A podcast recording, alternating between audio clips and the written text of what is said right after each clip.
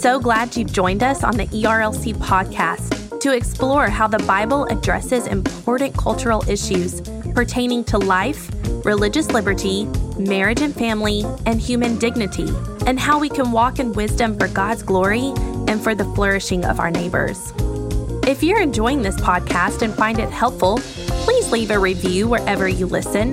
This will help more people find and benefit from what we're learning together. We are grateful for the time you take to join us for these conversations.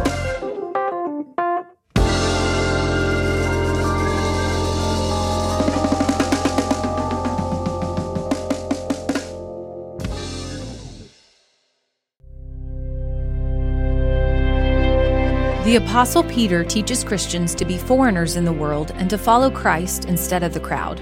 And teaching children to avoid following the crowd can be especially tough. Jen Wilkin shares insights regarding how to encourage children to live out this call.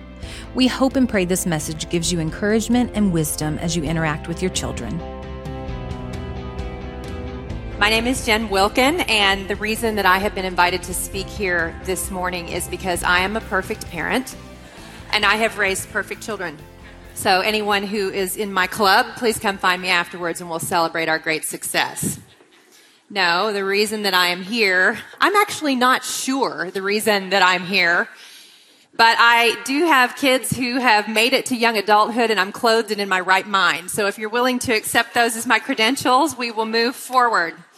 I am going to talk to you this morning about raising an alien child, and I need you to know a little bit about my family so that you can filter properly what I'm going to talk about. In the Wilkin family, we had four children in four years. When I had the first three, by the time I had my third child, I had an oldest child who was two years and four months old. So we just like, when we decided we were having babies, the Lord said, Yes, you are. So I think what happened in our house was we needed uh, to crystallize some methods a little quicker than the person who has children a little further apart or has a little bit of a, a different situation than we did. So um, just as the saying goes that all uh, theology is autobiography, I would argue that all parenting methods probably are too. And I'm going to talk about some things today and tell you the way that we did things in our family, but your home is not my home. There are six unique individuals that lived under my roof, and you have individuals living under your roof as well. And so I would task you in general with any parenting information that you receive to take what you can use and leave the rest behind. I cannot tell you what to do. I can tell you what we did. And I want to, to, give you some general principles that I think were helpful and that are based on my understanding of God's word. I also need to say that everything I will share with you today is not from me alone. It comes from the Lord, of course, when we go to parent, but my husband Jeff is an absolute partner with me in raising these children, and his wisdom is behind many of the better things that you might be able to take away from this. Because I'm the one who, when a kid goes and does something where you're like, You embarrassed me, why are we related? He's the one who says, Calm the heck down. So, we all need someone like that. If you would turn with me to 1 Peter 2. 1 Peter 2, and what we're going to be talking about is how we can help our children trade the comfort of fitting in for the calling of standing out. So in the summer of 1982, which was actually 35 years ago this year, I went to see a movie with my brothers and my best friend, Wendy. Wendy was my next door neighbor, and she was sort of a surrogate sister for me because I did not have any sisters. And I was very self-conscious in middle school. So I was 13, 13 years old and uh, wanted my brothers to, to want me around and also wanted no one to actually look at me any other time. And we lived in a relatively small town, so when you went to go see a movie in the summer, you went to the only theater that there was, and you were probably sitting there with friends and neighbors. Wendy came with me. She sat next to me. The movie was E.T., the extraterrestrial. About midway through the movie, things turn ugly for E.T.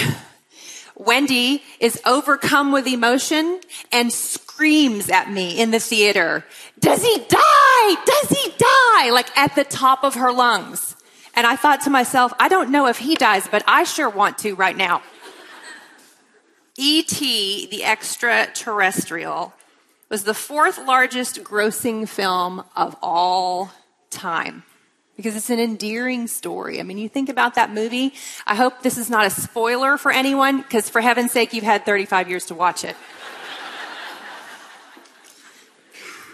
But I remember the first time that E.T. came on the screen, and because they hadn't shown him like in any of the previews, you didn't know what he was going to look like, and you were just so distracted by this sort of partially human appearance that it took a while to stop focusing on the externals to realize that the message the movie was communicating is that E.T., the extraterrestrial, was sort of a better version of us. And it starts to make sense, doesn't it, why that movie would be one of the most high grossing films of all time? Because someone comes down to earth, is revealed to his followers to be a better version of humanity. He suffers at the hands of wicked men. He dies. He comes back to life and he ascends home. That's a powerful story. That's a story that can be told again and again. Because, like all good stories, it's the one true story. 1 Peter 2 11 and 12. Dear friends, I urge you, as aliens and strangers in the world, to abstain from sinful desires which war against your soul. Live such good lives among the pagans that though they accuse you of doing wrong, they may see your good deeds and glorify God on the day that he visits us. I learned these verses for the first time about the time that I had seen E.T. And so every time I read them, I'm picturing Elliott. And it was a little hard at scripture memory camp to recite this without having sort of a grin on your face because you're like, they said aliens. You know that movie? But it was actually a really good image to carry along. It was a really good idea to hold on to as I pursued my own walk as a believer, but then as a parent as well. It's an important image for us to keep in mind. If I were to ask you, what is your greatest hope for your child? I would get a varying number of answers, but I guess that I'm guessing that we would mostly all say something similar to this. Our greatest hope for our child is that they would grow to know, love, and serve God with everything they have. That's what we want, right? That's why you came here. That's why you arranged for someone to watch those crazies while you were here and paid money and took a lot of effort to get here. Because we want to be someone who has a child who grows to know, love, and serve God with everything they have. But here's what I think we need to come to terms with. Those who grow to know, love, and serve God with everything they have do not blend in. They will look radically different, which means that the goal of the Christian parent is to prepare a child to live in a world that is not their home. Which begs the question then, how much of our decision making with regard to our children centers around helping them fit in? Because there is a strong pull, as I mentioned yesterday on that panel, a strong pull for us to want to medicate some bad memory that we have of not fitting in by giving our children a freedom from that tension as often as possible and in as many ways as possible. Not only is there a desire for us to want the child not to feel that tension, but we ourselves do not want to feel the tension of other parents looking at us and saying, well, why don't you express your love for your child by doing X, Y, or Z according to the markers that are common to our culture? We need to be asking what opportunities we can take to train our children to be comfortable with feeling different. Now, don't panic does being different mean, am I standing up here asking you to not allow your children to wear buttons anymore because they're vain? Am I saying we should all drive around in covered wagons? And I don't mean to malign the Amish. They're lovely people. I hear. No, no, we're not talking about intentionally making ourselves odd for the sake of drawing attention to the gospel. We're talking about following Christ in such a way that that occurs. Romans 16, 19 says, But I want you to be wise as to what is good and innocent as to what is evil. So we are to be in the world, but not of the world. We are to understand what evil is and to flee from it, but we are also to be present in the midst of it. Verse 16 of Matthew 10 says, Behold, I am sending you out as sheep in the midst of wolves. So be wise as serpents and as innocent as doves. We're going to ask our children to trade being the same for being set apart. And that means that we're going to think differently about the decisions that we make. And I want to talk about five different key areas this morning that you can consider as you think through how you might raise an alien child. Activities, speech, possessions, entertainment, and friends. You'll probably be done by lunch, so don't worry about it, be fine. Okay, so activities. The alien child is going to spend his or her time differently than the child of the unbeliever. Deuteronomy 6, 6 through 9 says this. I, we've heard it several times at the conference. Let's just sit under it one more time and see what we can pull from it.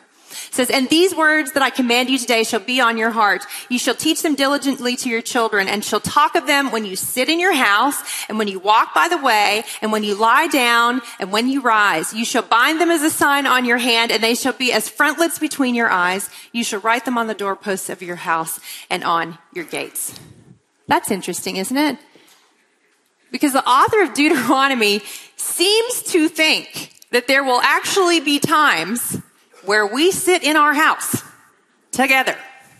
Seems to think there will be times where we walk by the way together, when we lie down together, and when we rise up together. This passage assumes a natural rhythm of the home that is bringing the family together versus spreading the family out. And I think that here we see a charge to evaluate with any schedule decision the cost versus benefit associated with it. So when my uh, oldest child started high school, my kids went to public school all the way through. Stay with me, homeschoolers. It's going to be okay. Um, they went all the way through and when my freshman son started in high school the high school counselor came out to talk to the parents and he asked if he, we knew what the number one thing was that he saw children in the counseling office for uh, at our high school. It's a big public high school and i promise you every parent in the room thought that he was going to say drugs and alcohol. And do you know what he said? He said depression and anxiety related to exhaustion and overscheduling. That that was the number one thing that he saw so that means that as parents of Christian children, we are Christian parents of children who we are praying will become Christians at some point, we're going to make some hard decisions around how we're going to choose activities. We're going to do a, we're going to do some math that other people aren't doing. So I know how this works, right? Like you have the two year old. He's, he's basically just learned to walk and you hear that everybody's signing up for a gymnastics class. And so what do you do? You're like, oh my gosh, we got to do that. That's what everybody's doing. So you put him in the class. He's just learned to walk. So obviously a cartwheel is what is next. You pay whatever they want. Little Jimmy spends a semester out there toddling around doing whatever. And at the end of the class, well, about a week or two before, the coach is going to come up to you. And what is the coach going to say? You know what, Mrs. Wilkin? Little Jimmy is showing real talent. I mean, I think there might be something here. I mean, he's, he's really getting it. It's really, he's coming along great. But you know what little Jimmy's going to need? Private lessons. You know, you know. And what we're like, my little Jimmy, he's he's going to the Olympics. I knew it. I knew. Like I knew. I knew when he started walking, I could see. I could see. And then what do you do? You start writing the checks and writing the checks and devoting the time to it, right? And we get sucked in. Why? Because we've heard exactly what we're hoping for. And what we need to understand, like when you were a kid, were there as many activities to get involved in? No, my mom was like, go play with sticks. Don't burn anything down. There are so many things that our children can get involved in. Do you know why? Cash money, suburban influence, affluence, suburban affluence. People are making millions of dollars off of our desire to have a famous child. and we walk into it willingly. So we need to be a little discerning about the choices that we are making with regard to this. So there are some questions that you can ask yourself. You can ask yourself, is this an activity or is our activity level something that is helping our family or hurting our family? And one of the things that I think parents miss out a lot on with this is they fail to recognize the collective effect of everybody's activities on the family as a whole. So we had four kids in four years. Can you imagine what my life would have been like if everybody was out there having three or four activities a week? We would never have been home. And that's kind of a key point, right? Because one of the things with activities that you have to keep an eye on is whether they're sabotaging the regular rhythms of the home to a point that we're not able to train our children as we ought to. Things like family dinner. Now, it's not that you might never miss a family dinner for an activity, but if family dinner is habitually missed or almost always missed, you're actually putting your kids into a risk category, people have told us. That families that sit down for family dinner at least four nights a week, their children are far less likely to get involved in drugs and alcohol and other risky behaviors. Four nights a week to have family together at home. Check that out for a second. You're thinking of ways that you want to be countercultural family dinner may be the most countercultural thing that you could do. So when we're looking at which activities we do, we have to weigh them by different measures than others' families might. Now, because we had four children so close in age, we had a rule. You could do one thing or you could do no things. One or none. Doesn't it sound fun to live at my house? And a lot of times, they would choose to do the one thing and then they might do nothing for a while. And I had one of the four kids who chose none every time. None, none, none, none, none. And other parents are like, what's happening there? You know, are you gonna, you gonna push him toward anything? And we're like, I don't think so. And so what would happen was I began to see this pattern. He would, he would, we would be somewhere and an adult would come up to him and they'd say, hi, Calvin, what do you do? Uh, Calvin does not have a profession. But this is what we do, right? Like you go, you, do you play baseball? And Calvin's like, nope. Do you, do you do gymnastics? And he's, he's the fourth kid, right? So like we're not looking for more things to pay for at the point he comes along. He's like, I, I read books. He never, he never took on one of these activities. And I think that we have bought into the idea that if your child isn't out there trying every single thing, maybe they won't turn into the fully formed person that they are supposed to be. But I have, a, I have at least a sample of one to tell you that that's not the case. He ended up teaching himself the guitar. You know, he discovered a love of music. He's still an avid reader. He's a great kid. He's not an NBA superstar. But when I watch the lives of those people, I wonder why we ask that for our children at all. Okay, so we said one or none. That was our rule. You probably don't have to be that conservative with it because you may have fewer children that's on you. You figure that out for yourself. But we have to be running these things through a different filter than other people. So does it impinge on our ability to be together as a family? So, you know, that whole thing about what do you do, little Calvin? If you've noticed, oftentimes in our families, everybody has their own sort of, um, activity identity. So dad is a golfer. Mom sells essential oils, for example. Just guessing. Jimmy. and I'm good, by the way, but thanks. Um, Jimmy plays baseball. Susie does dance, right? And everybody has this identity that revolves around the activity that they're in. But what's happening is because we have these activities, we're moving this direction from each other instead of moving this direction from each other. And as your children grow older, you're going to want them to sense that home is their primary place of belonging. You're going to want them to not feel like the soccer team is the place where they can share all of their deepest secrets you want home to be that place. And so you're going to want them to be drawn there. Not, you're not going to want there all the time, right? Amen. But you're going to want them to see the home as a place where they can come and be themselves. And you want it to be a place that you're spending a lot of time together. Activities are tough. So the other issue is that when you have multiple children and multiple activities, you tend to think, well, this is just, you know, what Jimmy is involved in, and this is just what Susie is involved in. But it's never that way, right? Like the things that we're involved in are always impacting everybody else who's in the family. And so we have to weigh sort of this combined cost because maybe Jimmy's practices during dinner, but someone's got to take him there. You know, or if Susie's on a travel team, we're going to divide and conquer and someone's going to go and be over here and the rest of us are going to be over here. And it's not that you don't do those things, but you're keeping a tab on what is the cost to the family as a whole. Why? Because the alien child doesn't get involved in activities the way that other children do. We talk about how quality time is something that we want with our children. And a lot of times when we're extra busy, we tell ourselves, well, yeah, but I, I, have a lot of quality time with them, so it's good. But I think we all can acknowledge that the reality of quality time is that it is a function of quantity time. And so the more time we spend running apart from each other, the less chance that there is that we're going to have the stretches of time that are necessary for these times to bubble up where we have the important conversations. I could do a whole 45 minutes just on scheduling, but we're going to keep moving. Second, speech. An alien child will not sound like other children. The alien child learns kind words. Uh, if you have spent any time in a schoolroom, you know that kind words are also a countercultural thing. Children grow up on a diet of snark and cynicism and sarcasm. Snark, sarcasm, and cynicism, the three S's of tough speech. I'm kidding, I know cynicism starts with a C. I'm pretty sure it does. They see it on TV, they hear it from their friends. So, guess where the last place should be that it comes up? Should be at home, right? This was a tough one for me. You can tell I have a fully orbed sense of humor.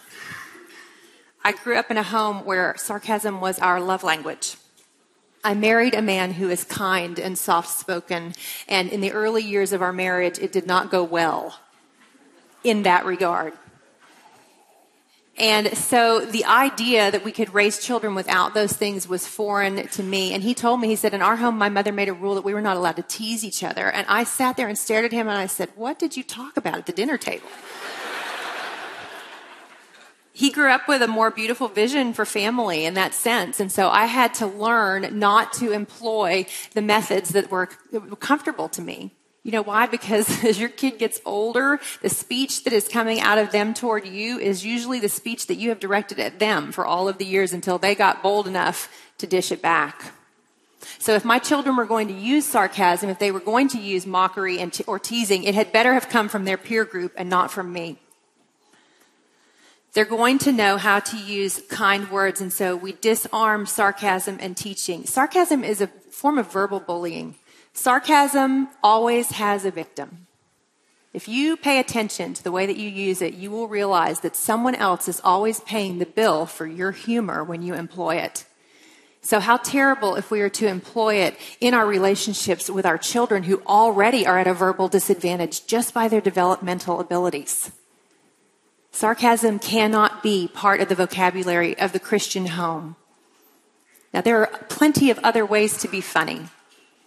Um, you can use irony, you know, you can be self deprecating. I can make fun of me all day long because I get the joke. But we have to be so careful, especially with children who are concrete and are learning and developing, that we use language that is accessible to them. So you train your children in kind words. And when other children are unkind to them, we sent our kids to school with this instruction. If someone is mean to you, look them in the eye and say, that's not kind and walk away. Because that goes over great in the locker room, right? But here's the thing. It's speaking the truth. It's keeping it from being personal and it gives them a way to walk away from the situation without sinning with their own speech. They didn't always do it right.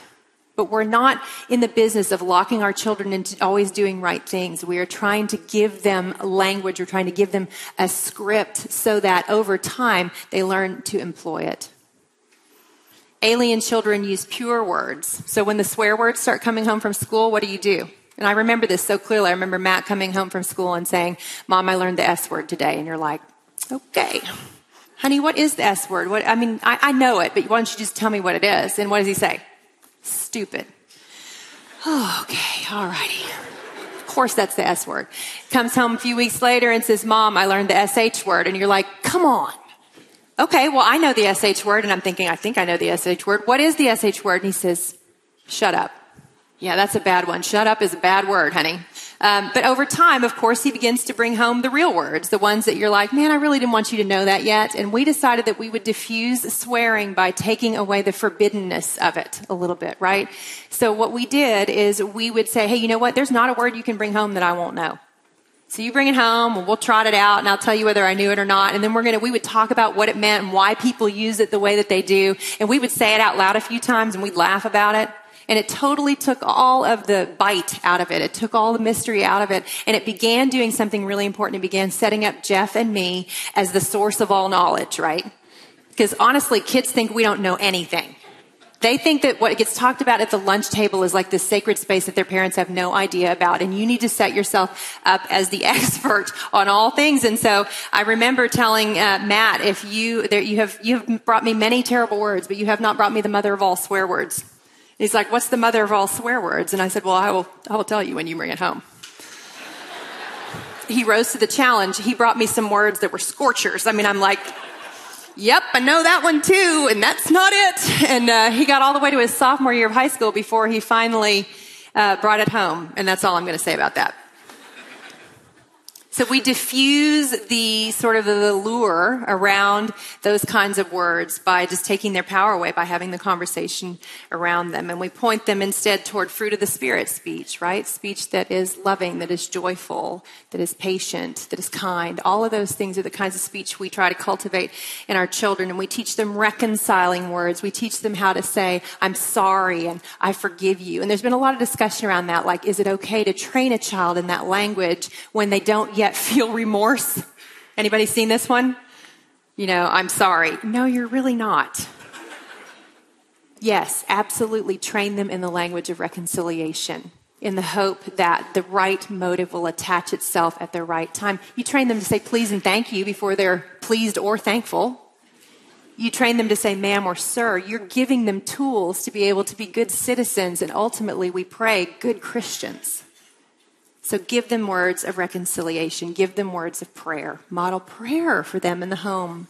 Let them be children who, when they go into a hostile environment, know that even if they don't have the right words to say back to someone who is being unkind, they can direct their words heavenward.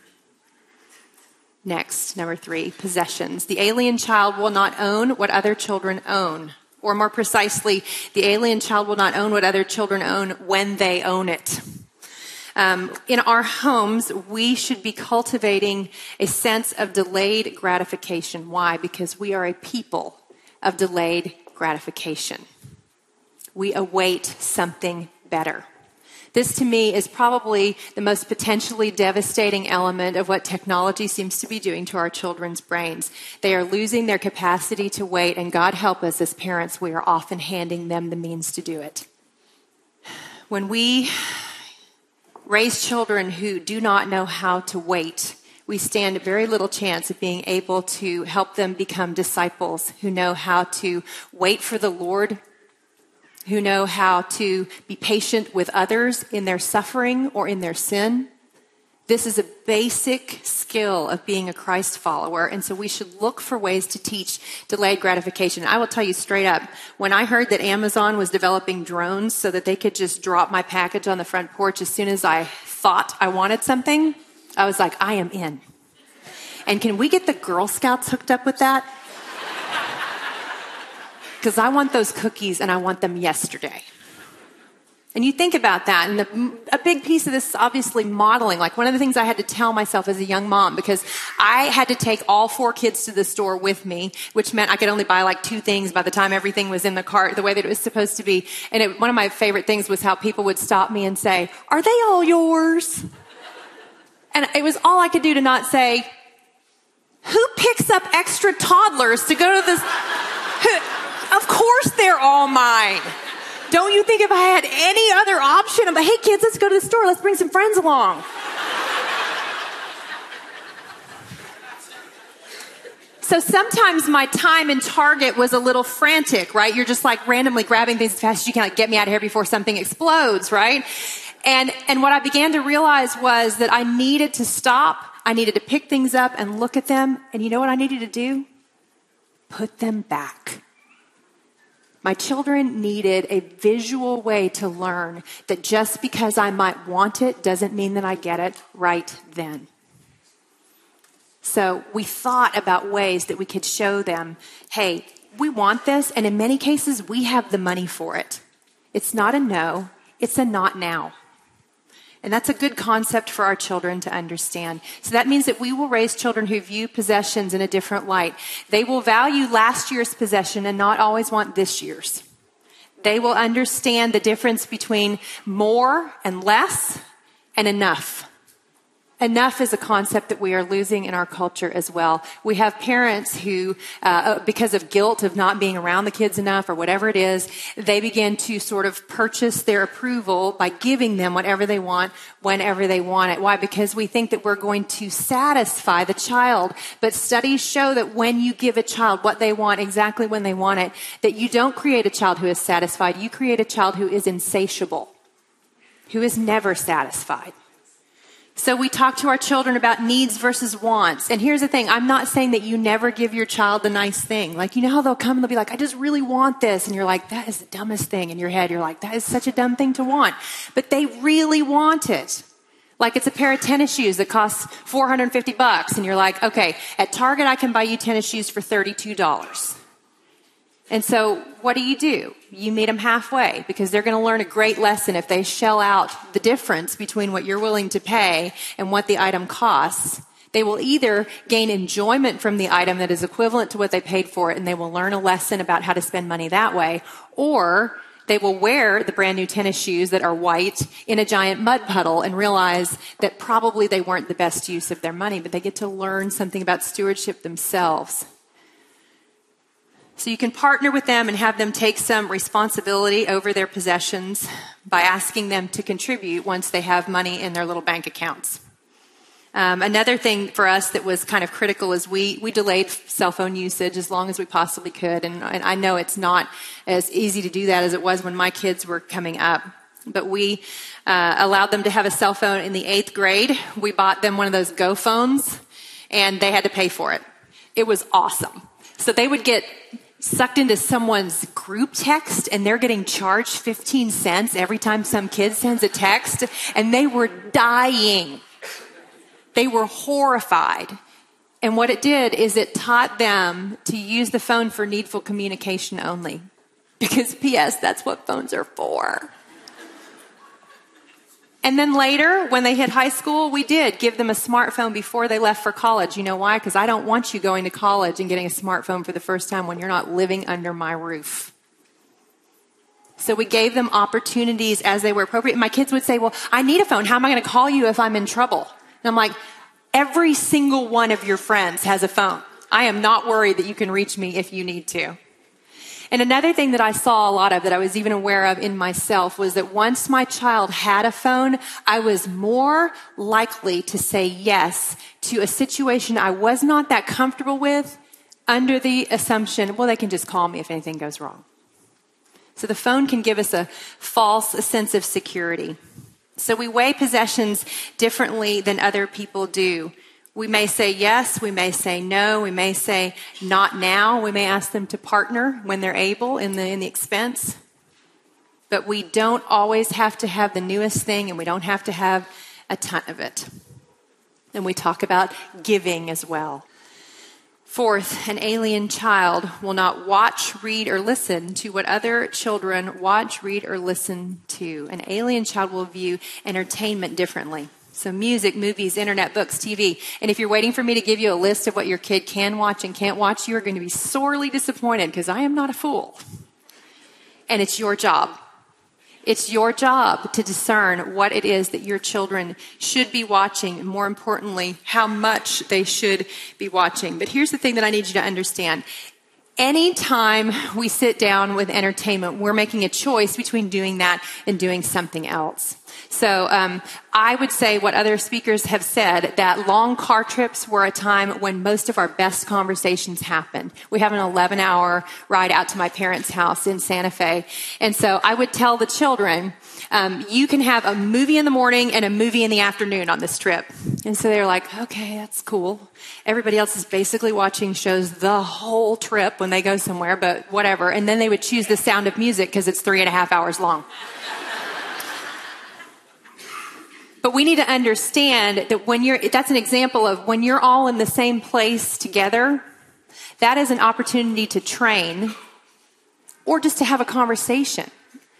And oftentimes we are trading training for entertaining. So if you're waiting for a table at a restaurant and you hand your child the phone, instead of sitting there and seeing if a conversation bubbles up, you have just chosen entertaining over training doesn't mean that you never do that, right? Like you might do it sometimes, but if that's what characterizes you is to medicate waiting with entertaining versus training, you might end up raising a child who anytime they're faced with waiting finds a way to medicate it, and the medications get scarier the older we get. So training versus entertaining. Long car trips are not a time for everyone to just zone out in their own little entertainment world part of the time they are for sure, right? Like when everybody's totally freaking out. But if you think I can't survive a long car trip unless my kids are plugged in somewhere, I'd ask you to reevaluate that you are trading a precious time when you do that. So training versus entertaining. Another thing that I've noticed in our society is that entertaining is no longer a shared value. So, in other words, we go on a car trip and Jimmy's got his music on his phone and Susie's got her music on her phone or her screen in front of her and mom's listening to something and dad's listening to something else. And even when we're at home, a lot of times this is what happens, right? Like someone's in one room watching something, someone's in another room watching something. Entertainment is ceasing to be a shared value. It is seen as an individual thing that we do. But what if we didn't do that? Like, what if we all sat down together? What if when you were in the car, you all listened to the same music? What if when you watched the movie, everybody watched the same movie and you reinforce that idea that we are walking by the way together, that this is something that we are doing together. And it wasn't just about enjoying the entertainment. It was about enjoying our enjoyment of the entertainment together. We live in houses that are designed to push us apart many times. Everybody has their own room. Everybody has their own TV. Everybody has their own everything. And one of the great gifts of having all of these kids that came at the same time was that we couldn't move to a house big enough fast enough and we were all on top of each other. And it was a gift from the Lord. It was a gift from the Lord. Now, my son did go off to college and have to tell his friends who KC and the Sunshine Band was because none of them had ever heard of it. We were like, sorry, not sorry because we all shared the same musical tastes. It was a great way for us to build an identity as a family. Fifth, friends. An alien child will not invest in the same kinds of relationships that other children do. We train our children to recognize character. We train them to flee from drama and disorder. And the best way to train your child to flee from drama and disorder in relationships is to not have them in your home.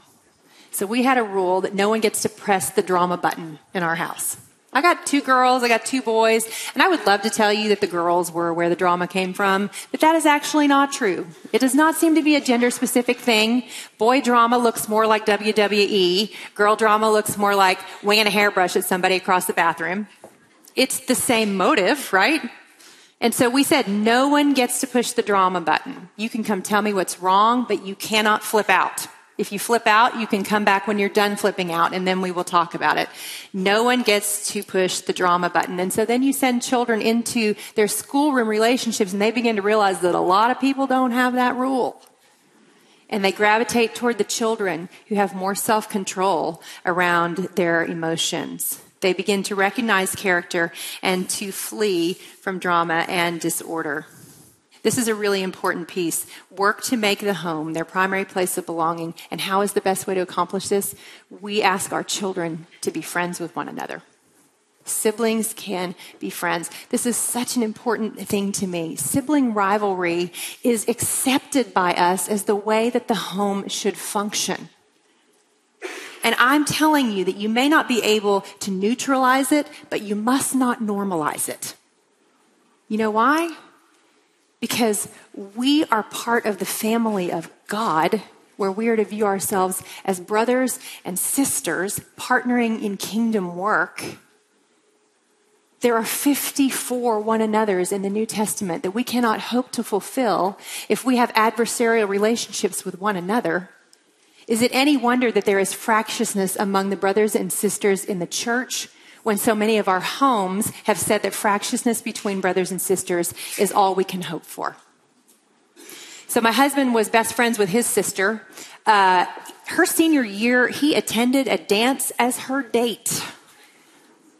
They have pictures of them in high school holding hands at Disney World in high school. It's okay to say it makes you uncomfortable.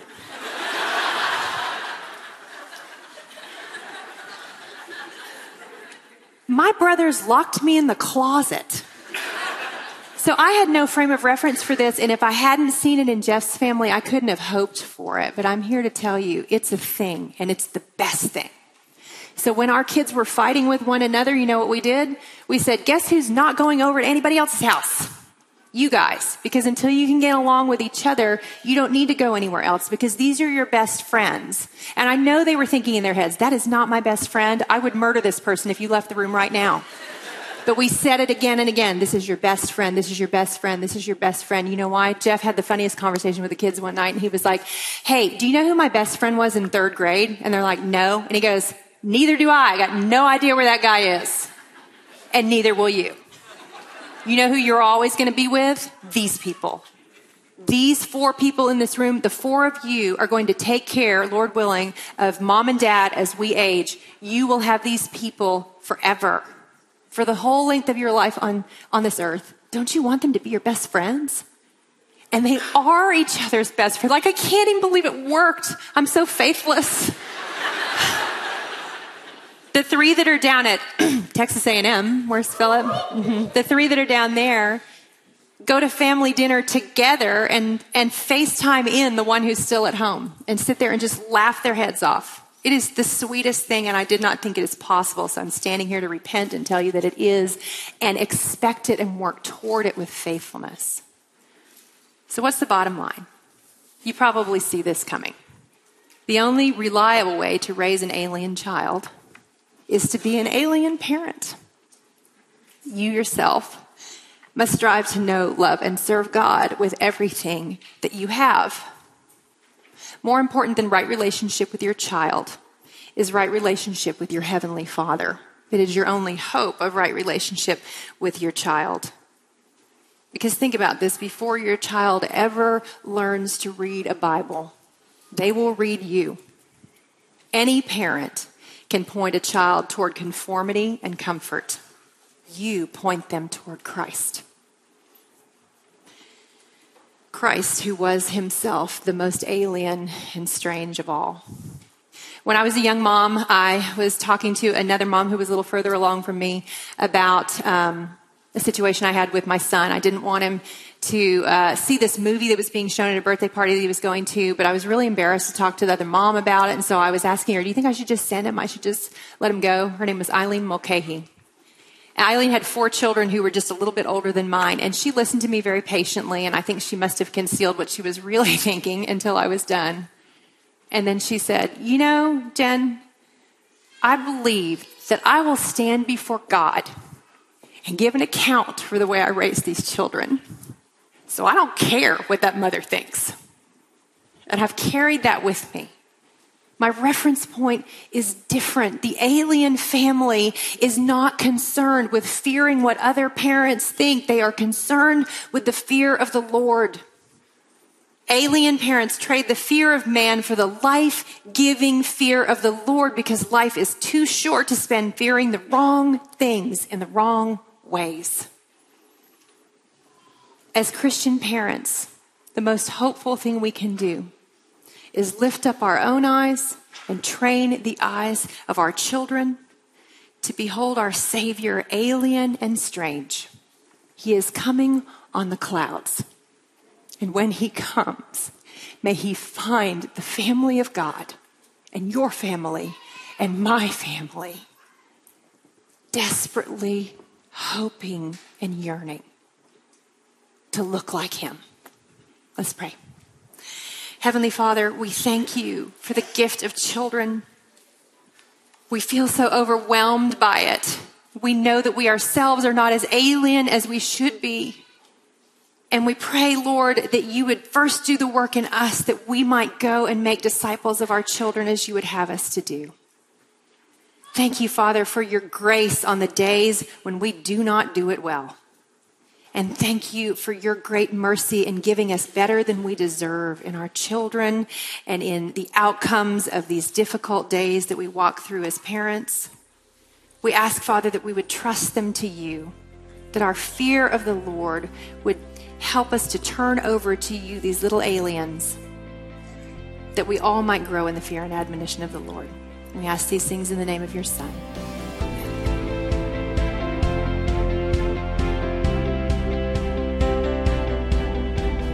Thank you for listening to this week's episode of the ERLC podcast. Visit us at erlc.com or be sure to subscribe to the podcast through iTunes or Google Podcast. Tune in next week as we hear from VeggieTales creator Phil Vischer.